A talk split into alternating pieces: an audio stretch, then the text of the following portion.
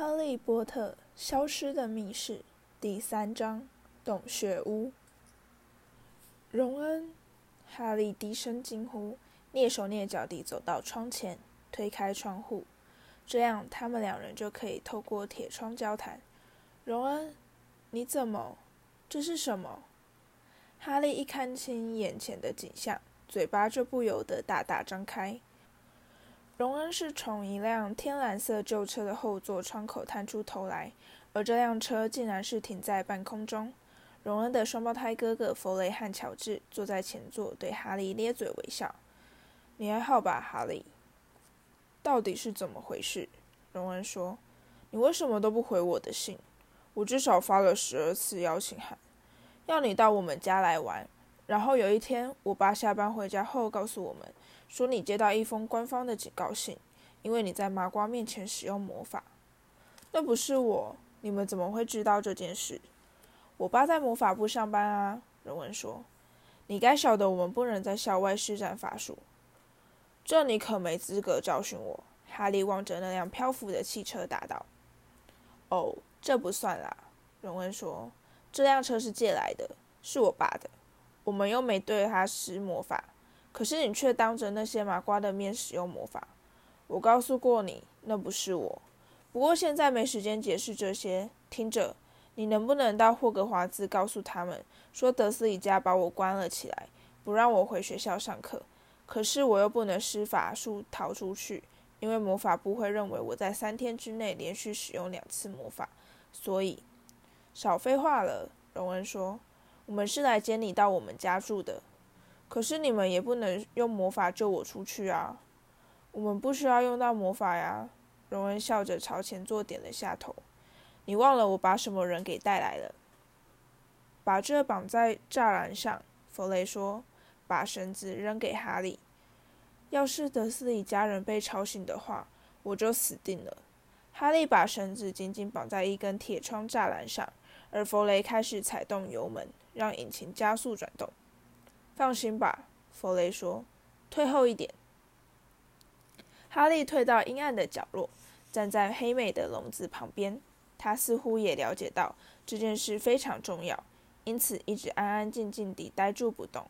汽车的引擎变得越来越大声，在一阵吵闹的碎裂声之后，铁窗就突然整个被拉了下来，而弗雷的汽车也在半空中咻地冲向前方。哈利跑到窗前，看到铁窗悬挂在离地几尺处的空中晃来荡去。荣恩气喘吁吁地把车铁窗拉进汽车后座。哈利担心地屏息倾听，但德斯里夫妇的房间并没有发出任何声音。等铁窗在后座安置妥当后，弗雷就倒车后退，这样把车子靠到最接近哈利窗口的地方。进来吧，荣恩说。可是我在霍格华兹要用的所有东西，我的魔杖，我的飞天扫帚，放在哪里？锁在楼梯下的碗橱里。而且我没办法走出这个房间。没问题，坐在前座的乔治说：“你先让开一下，哈利。”弗雷和乔治小心翼翼地爬过窗口，进入哈利的房间。哈利看到乔治从口袋中掏出一根普通发夹，开始熟练地撬开门锁。心里忍不住想着：“你不得不承认，他们真的很有一套。很多巫师都觉得去学这些麻瓜花招，纯粹只是浪费时间。”弗雷说：“可是我们发现，这些花招虽然效果慢了些，但真的非常好用。”门锁响起一声轻微的咔嗒声，房门立即开启。好了，我们去拿你的行李箱。你在房间里收拾一些要用的东西，把它们交给荣恩。乔治低声说：“小心最下面一级楼梯，踩到会吱吱嘎嘎响。”哈利轻声提醒，望着双胞胎踏入黑暗的楼梯台，完全失去踪影。他在房间里冲来冲去，忙着把行李收拾妥当，透过窗口交给龙恩，然后他下楼帮忙，跟弗雷与乔治一同把行李箱抬到楼上。哈利听到威农一丈咳嗽的声音。最后，他们终于气喘吁吁地爬到二楼，然后再穿越哈利的房间，把行李箱扛到窗口前。弗雷爬回车上，跟荣恩一起在外面拉，而哈利和乔治留在房间里用力推。在他们的通力合作之下，行李箱开始一寸一寸地滑过窗台。威农一丈又咳嗽了一声：“再一下就行了。”弗雷喘着气说，努力把箱子往车内拉，再用力推一下。哈利和荣恩用肩膀顶住行李箱，使劲往外推，最后箱子终于滑出窗台，掉进汽车后座。好了，我们走吧，乔治轻声说。但哈利才刚爬上窗台，背后就突然响起一声凄厉的尖叫，紧接着就是威农一丈的怒吼：“那只该死的猫头鹰！”我忘了带黑妹。哈利连忙冲回房间，楼梯间的灯也在此时咔嗒一声亮起。他一把抓起黑妹的笼子，奔到窗前递给荣恩。他才刚爬上窗边的五斗柜，威农一丈就开始猛捶未上锁的房门，门立刻砰地敞开。在那一瞬间，威龙一丈就像定住似的呆立门口不动，然后他像头愤怒的公牛，发出一声狂吼，朝哈利猛扑过来，一把抓住哈利的脚踝。荣恩、弗雷和乔治则抓住哈利的手臂，用尽全力把他往车里拉。佩妮，威诺一丈吼道：“他要逃走了！他要逃走了！”卫斯理兄弟使尽力气。用力拉了一下，哈利的腿终于挣脱威农一丈的掌握。等到哈利落进车中，并摔上车门之后，荣恩喊道：“快踩油门，弗雷！”汽车就突然咻地射出，往月亮的方向冲去。哈利实在不敢相信这是真的，他自由了。他摇下车窗，夜风吹动他的头发，而他低下头来，望着迅速缩小的水蜡树街屋顶。威农一丈、佩妮阿姨和达利三人全都趴在哈利房间的窗口，露出吓得发傻的神情，痴痴地抬头仰望。下个暑假再见了，哈利喊道。卫斯理兄弟们大声哄笑，而哈利缩回车中坐好，笑得嘴巴都快裂开了。把黑美放出来吧，他告诉荣恩，他可以跟在我们后面飞，他有好几百年都没有机会伸开翅膀了。乔治把发夹递给荣恩，没过多久，黑美就快乐地窜出车窗，像鬼影似的跟在他们旁边翱翔。好了，你到底怎么啦，哈利？荣恩性急地问道：“究竟发生了什么事？”哈利一五一十地把多比的出现、他对哈利的警告以及紫罗兰甜点惨剧全都告诉他们。在他说完之后，大家全都惊讶地说不出话来。非常可疑。弗雷最后终于开口说：“的确是很不可靠。”乔治表示同意。所以说，他甚至连设计阴谋的人是谁都不肯告诉你喽。我想他是不能说。哈利说：“我不是告诉过你，他每次在快要泄露一点内情的时候，就会开始用头去撞墙。”他看到乔治和弗雷互望了一眼。“怎么了？你们觉得他是在骗我，是不是？”哈利说。这个吗？弗雷说：“我们这么说好了，家庭小精灵拥有非常强的法力，但要是没得到主人许可，通常他们是不能随便施展魔法的。我认为这个叫做多比的家伙是被派遣来阻止你回到霍格华兹。这大概是有某个人故意捉弄你吧？你想想看，学校里有没有人看你很不顺眼？”有，哈利和荣恩立刻同声答道：“拽哥马粪。”哈利解释：“他很讨厌我。”拽哥马粪，乔治回过头来问道：“该不会是鲁修斯马粪的儿子吧？”“一定就是，这个姓很少见。”哈利说。“怎么啦？”“我听我爸提起过他。”乔治说。“他是那个人最大的支持者。”而且在那个人消失的时候，弗雷说，并伸长脖子转过来望着哈利。鲁修斯马芬就见风转舵，跑回来说他是被逼的，真是屁话连篇。我爸断定他根本就是那个人身边的亲信。哈利曾经听过一些关于马芬家庭的传闻，因此这些话并不会让他感到惊讶。跟拽跟马粪一比，达利简直就是个和蔼、体贴而敏感的男孩。我不晓得马粪家是不是有一个家庭小精灵。哈利说：“嗯，他的主人想必是一个古老的巫师家族，而且非常有钱。”弗雷说。没错，我妈老是说她希望有一个家庭小精灵来帮她烫衣服。乔治说：“可是我们有的只是一个住在阁楼里的讨厌老恶鬼，还有满院子的地精。家庭小精灵只会出现在古老的庄园、城堡和其他这类的高级地方。你在我们家是绝对不可能看到的。”哈利并没有说话。爪跟马粪用的全都是最高级的产品。根据这点来判断，他们家想必是赚进了大笔大笔的巫师金币。他甚至可以想象出马粪神气活现地在大庄园中闲晃的模样，而且派家里仆人来阻止哈利回到霍格华兹，听起来也很像是马粪会做出的事。难道哈利是太笨了，才会把多比的话当真？不管怎样，我真高兴我们有到这来接你。”荣恩说，“你连一封信都不回给我，我真的是越来越担心了。我一开始还以为是艾若的错。谁是艾若？”我们的猫头鹰，它很老了，这也不是他第一次没把信送到。然后我又想接赫米斯，谁？那是派西当上机长的时候，我爸妈买来送他的猫头鹰，前座的弗雷达道。可是派西不肯把它借给我。荣恩说，说他需要用它来送信。派西这个暑假表现得非常奇怪。乔治皱着眉头说，他派猫头鹰送了一大堆信出去，而且常关在房里不出来。我的意思是，他就算是想偷偷把他的机长徽章磨得更亮，花的时间也太多了些。你开的方向太偏西边了。他指着仪表板上的罗盘说：“弗雷转动方向盘。”对了，你爸知道你开走这辆车吗？哈利问道，并暗暗猜想这个问题的答案。呃，不知道。荣恩说：“他今天晚上要加班，希望我们可以在我妈发现车子不见以前，把它开回车库停好。”你爸在魔法部是哪一类的工作？他在最无聊的部门。荣恩说：“麻瓜人工制品滥用局。”那是什么啊？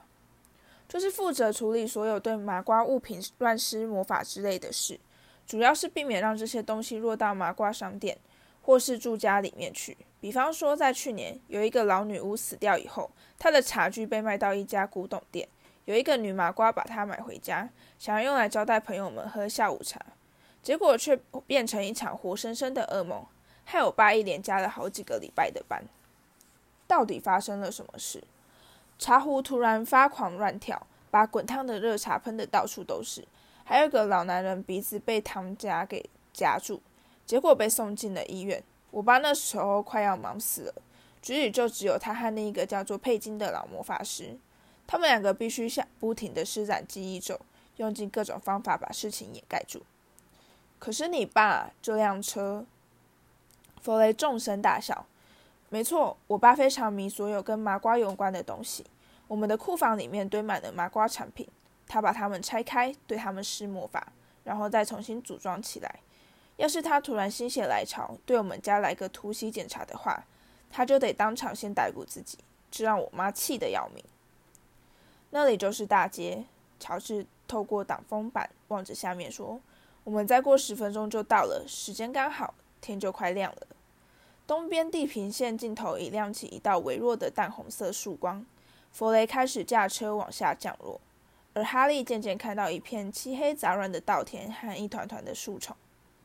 我们家离村庄有段距离，乔治说，在凯奇波区奥特瑞街。车子越飞越低，透过稀疏的树丛，可以看到艳红的。太阳已微微探出头来，散发出柔和的光芒。降落，弗雷喊道。在一阵轻微的碰撞之后，车子安全地落到地面上。他们降落在一个小庭院中，旁边有着一间摇摇欲坠的车库。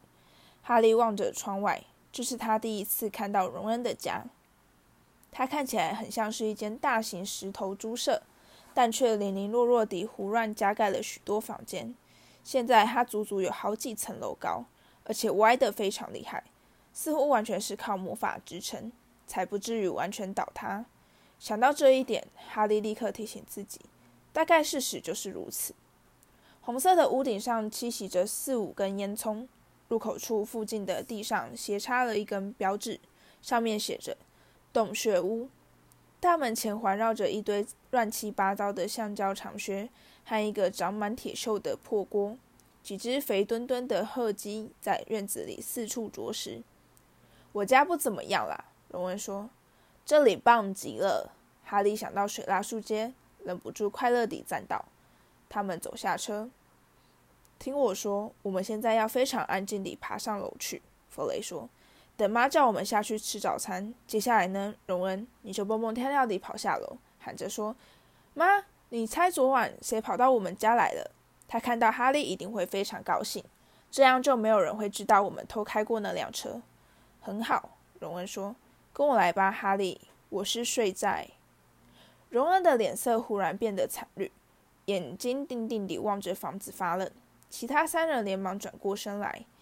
威斯里太太正怒气冲冲地越过庭院，朝他们冲过来，把院中的肥鸡吓得四处乱窜。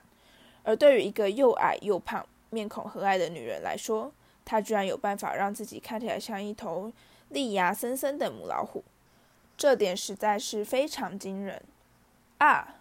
弗雷叹道。“哦，我的天哪！”乔治说。威斯里太太在他们面前停下来，双手叉腰。目光在几张心虚的面孔上来回搜寻。她穿着一件花围裙，口袋露出了一截魔杖。说话啊，她说：“早安，妈。”乔治用一种自以为轻快迷人的语气说道：“你们知道我有多担心吗？”威斯利太太愠怒地轻声说：“对不起，妈。可是你看，我们必须……”威斯利太太的三个儿子长得都比她高，但在她的怒火之下，他们全都吓得缩成一团。床是空的，连一张纸条也没留下。车子不见了，你们可能会出车祸啊！我担心的快要发疯了。可是你们在乎吗？从来没有，我这辈子从来没见你们在乎过。等你们父亲回家以后，看他怎么修理你们。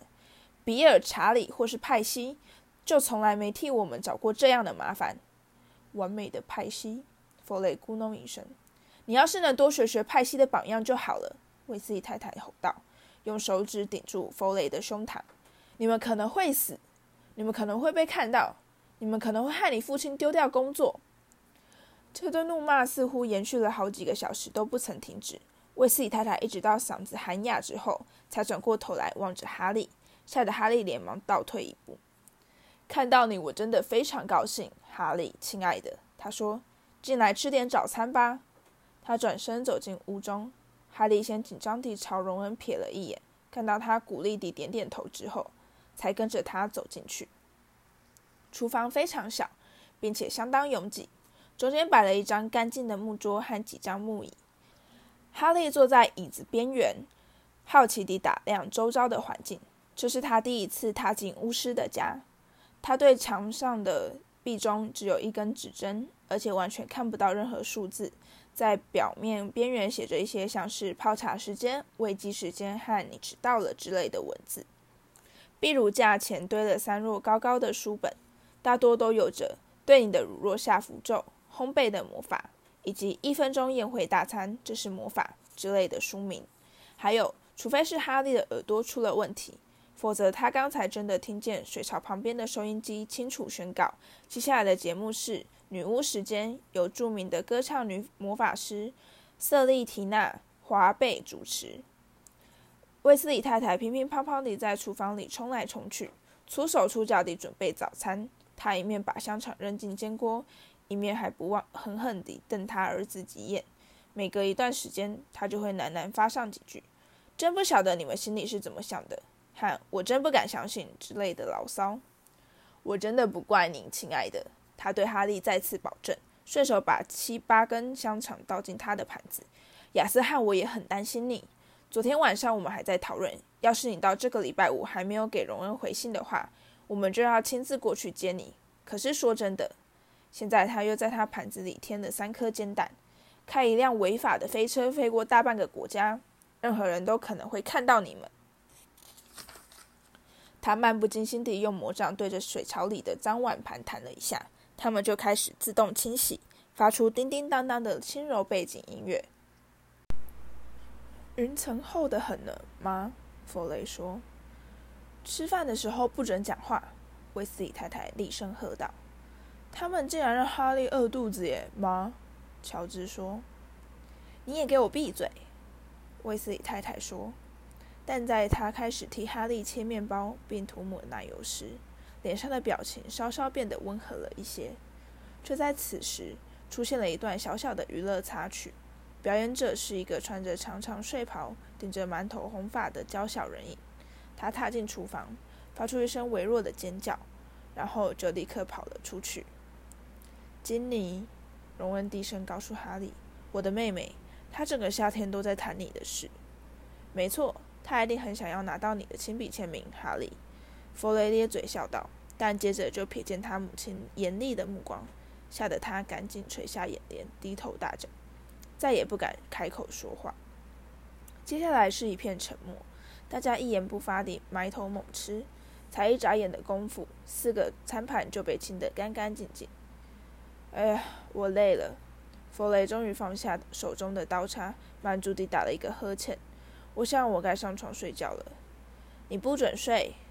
威斯里太太吼道：“这是你自己的错，谁叫你要整晚熬夜不睡？现在你替我到花园里去除地精。”他们现在又多得不像话了，哦妈！你们两个也一样。他凶巴巴地瞪着荣恩和乔治。你可以上床睡觉，亲爱的。他对哈利说：“你可没有叫他们开那辆讨厌的飞车去接你。”但哈利现在却变得非常清醒。他连忙接口说：“我来帮忙荣恩好了。我从来没看过别人除地精。你真的是非常好心，亲爱的。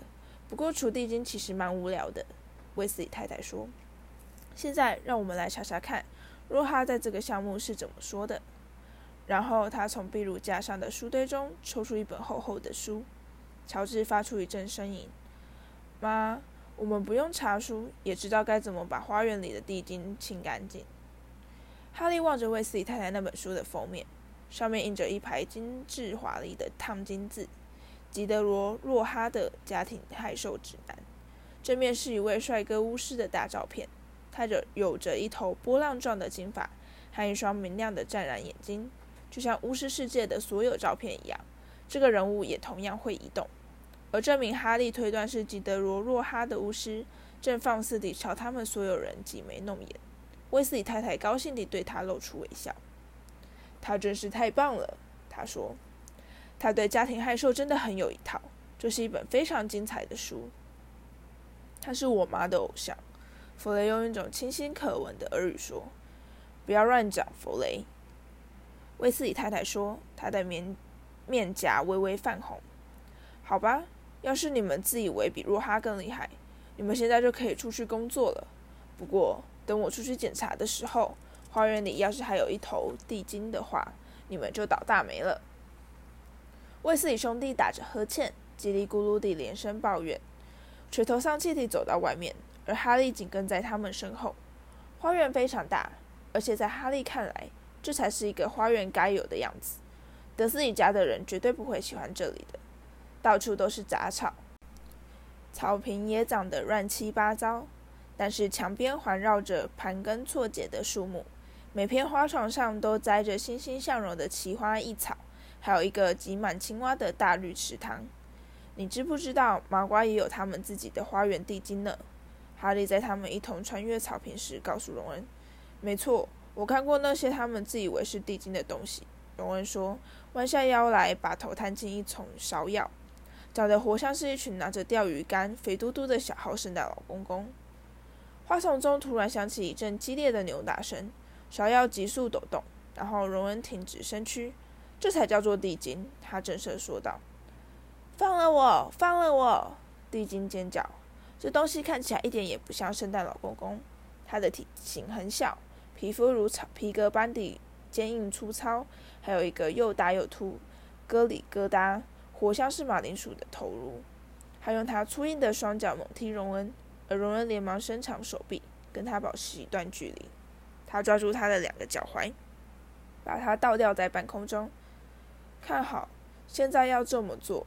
他说：“他把地精举到头顶上，开始像甩绳索似的抓着他用力兜圈子。看到哈利脸上惊骇的神情，荣恩连忙补充说明：‘这其实不会伤到他们的啦，你得让他们转得头昏眼花，找不到路回到地精洞才行。’他松手放开地精的脚踝，他咻地飞到离地二十尺的高空，越过树林，重重跌落到外面的原野上。可怜呐，弗雷说：“我敢打赌，我这个一定可以扔得比那根树干还要远。”哈利很快就学会不用为这些地精感到太难过。他决定，只要把他逮到的第一只地精摔到篱笆外面就行了。但那头地精却机灵地发现他的力道很弱，立刻用它像刀一样尖锐的牙齿咬住哈利的手指，痛得哈利拼命挥手，想要把它给甩掉。最后，哇，哈利，这少说也有五十尺。空中很快就挤满了飞翔的地精。你看，他们真的是不太聪明。乔治说，他一连逮住五六只地精。每次他们发现有人要开始除地精的时候，他们就会一窝蜂地跑来看热闹。我本来还以为现在他们早该学会乖乖待在洞里，不要出来了呢。没过多久，原野中的一大群地精就开始弓起小小的肩膀，排成一条歪七扭八的杂乱队伍，默默走开。他们会再回来的，荣恩说，和大家一同目送地精钻进原野另一边的树林，逐渐失去踪影。他们爱死这里了。我爸对他们实在太温和了些，他觉得他们很好玩。就在此时，前面突然传来一阵关门声。他回来了，乔治说：“爸回来了。”他们连忙跑过花园，冲进屋子里面。威斯理先生颓然跌坐在厨房木椅上，摘掉眼镜，闭目养神。他是一个瘦削的男人，头发快秃光了。但仅存的一小撮发丝就跟他孩子们一样艳红。他穿着一件旧旧、脏脏的绿色长袍。这个晚上真的把我累坏了。在他们全部都在他身边坐下后，他开始喃喃低语，并伸手摸索着寻找茶壶。九次突袭检查行动，九次，而且老芒当哥方列里还趁我不注意的时候，想要用魔法整我。威斯理先生仰头灌下一大口茶。参生叹了一口气：“有找到什么东西吗，爸？”弗雷热心的询问。“只找到几根会缩小的钥匙和一个咬人水壶。”威斯理先生打了一个呵欠：“其实是有找到一些相当讨厌的怪玩意儿，但那不归我的部门管。莫雷因为私藏了几只非常古怪的雪雕而被带去问话，但幸好那是实验咒术委员会的事。谢天谢地。”为什么会有人要花时间去制造什么会缩小的钥匙？乔治问道。只是为了拿来捉弄麻瓜，威斯理先生叹气说：“卖给他们一根会不断缩小到完全不见的钥匙，所以在他们需要用的时候就会永远找不到。当然啦，你很难找到证据去定这些人的罪，因为麻瓜是绝对不会承认自己的钥匙会不断缩小，他们会坚称自己只是老师把钥匙弄丢罢了。上帝祝福他们。”他们对魔法实在是迟钝到令人难以想象的地步。就算把事实扔到他们眼前，他们也同样是视而不见。不过话说回来，看到那些被我们偷来施魔法的麻瓜玩意儿，你绝对不会相信。比方说汽车，是不是？威斯利太太突然出现，手中像握剑似的高举着一根长拨火钳。威斯利先生立刻张开眼睛，他心虚地望着他的太太：“你是说汽车吗，茉莉，亲爱的？”没错，亚瑟，汽车。威斯利太太说，他的眼中闪过一道闪光。想想看，要是有一个巫师买下一辆生锈的旧车，告诉他的妻子，他只是想把它拆开来看看里面的构造，但事实上呢，他却用魔法把它变成了一辆飞车。威斯理先生紧张地不停眨眼。这个吗，亲爱的？我想你会发现，他这么做其实并没有触犯法律。虽然，呃，他的确是应该跟他的妻子说实话比较好。你会发现，这里面藏了一个法律漏洞。只要他不是真的要去开这辆飞车，光只是让车子会飞这个事实，亚瑟·卫斯理，你分明就是在编写法律条文的时候故意留下这样的漏洞。威斯理太太吼道：“这样你就可以继续躲在你的库房里，修补那些破烂麻瓜垃圾。”顺便通知你一声，哈利正好在今天早上坐着那辆你不是真的要去开的飞车飞到了我们家来。哈利，威斯理先生茫然地说：“哪个哈利？”他环顾四周，一眼瞥见哈利，就立刻跳了起来。“我的天哪，这是哈利波特吗？非常高兴能见到你。荣荣跟我们说了好多你的事情。你的儿子们昨天晚上开着那辆车飞到哈利家，然后又飞了回来。”威斯理太太吼道。“对于这件事，你有什么话要说吗？”“嗯，真的吗？”威斯先生热切地追问。“他的情况还不错吧？”“我，我是说。”他看到威斯理太太眼中爆出火花，吓得结结巴巴地改口说：“那那真的是很不对，孩子们，的确是非常不对。让他们自己去解决吧。”荣恩低声告诉哈利。现在威斯理太太脸庞和胸膛都膨胀起来，看起来活像是气鼓鼓的大牛蛙。来吧，我带你去参观我的房间。他们偷偷溜出厨房，走过一条狭窄的通道。然后踏上一列参差不齐、呈锯齿状向上攀升的陡峭阶梯，在三楼的楼梯台边有着一扇半开的门。哈利才刚瞥见一双紧盯着他瞧的明亮褐色眼睛，房门就砰的一声关上。是经理，荣恩说：“你不晓得，他这么害羞，实在是非常诡异。平常他是绝对不会这样的。”他们又多爬了两段楼梯，就来到一扇油漆剥落的房门前。上面镶了一个小牌子，写着“荣恩的房间”。哈利踏进房中，差点一头撞上倾斜的天花板，而房中的景象使他忍不住眨了眨眼睛。这感觉就好像是走进了一个大熔炉。荣恩房间里几乎每件东西都是非常鲜艳的橘色，床单、墙壁，甚至连天花板也不能幸免。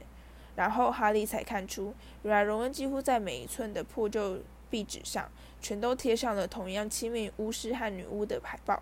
他们全都穿着鲜橘色的长袍，手里握着飞天扫帚，活力十足地朝他们连连挥手。这是你最喜欢的魁地奇球队，哈利问道。查德利炮弹队，荣恩指着橘色的床单说，上面印着一个由两个巨大的黑色 CS 缩写字母和一枚飞射炮弹所组成的标志。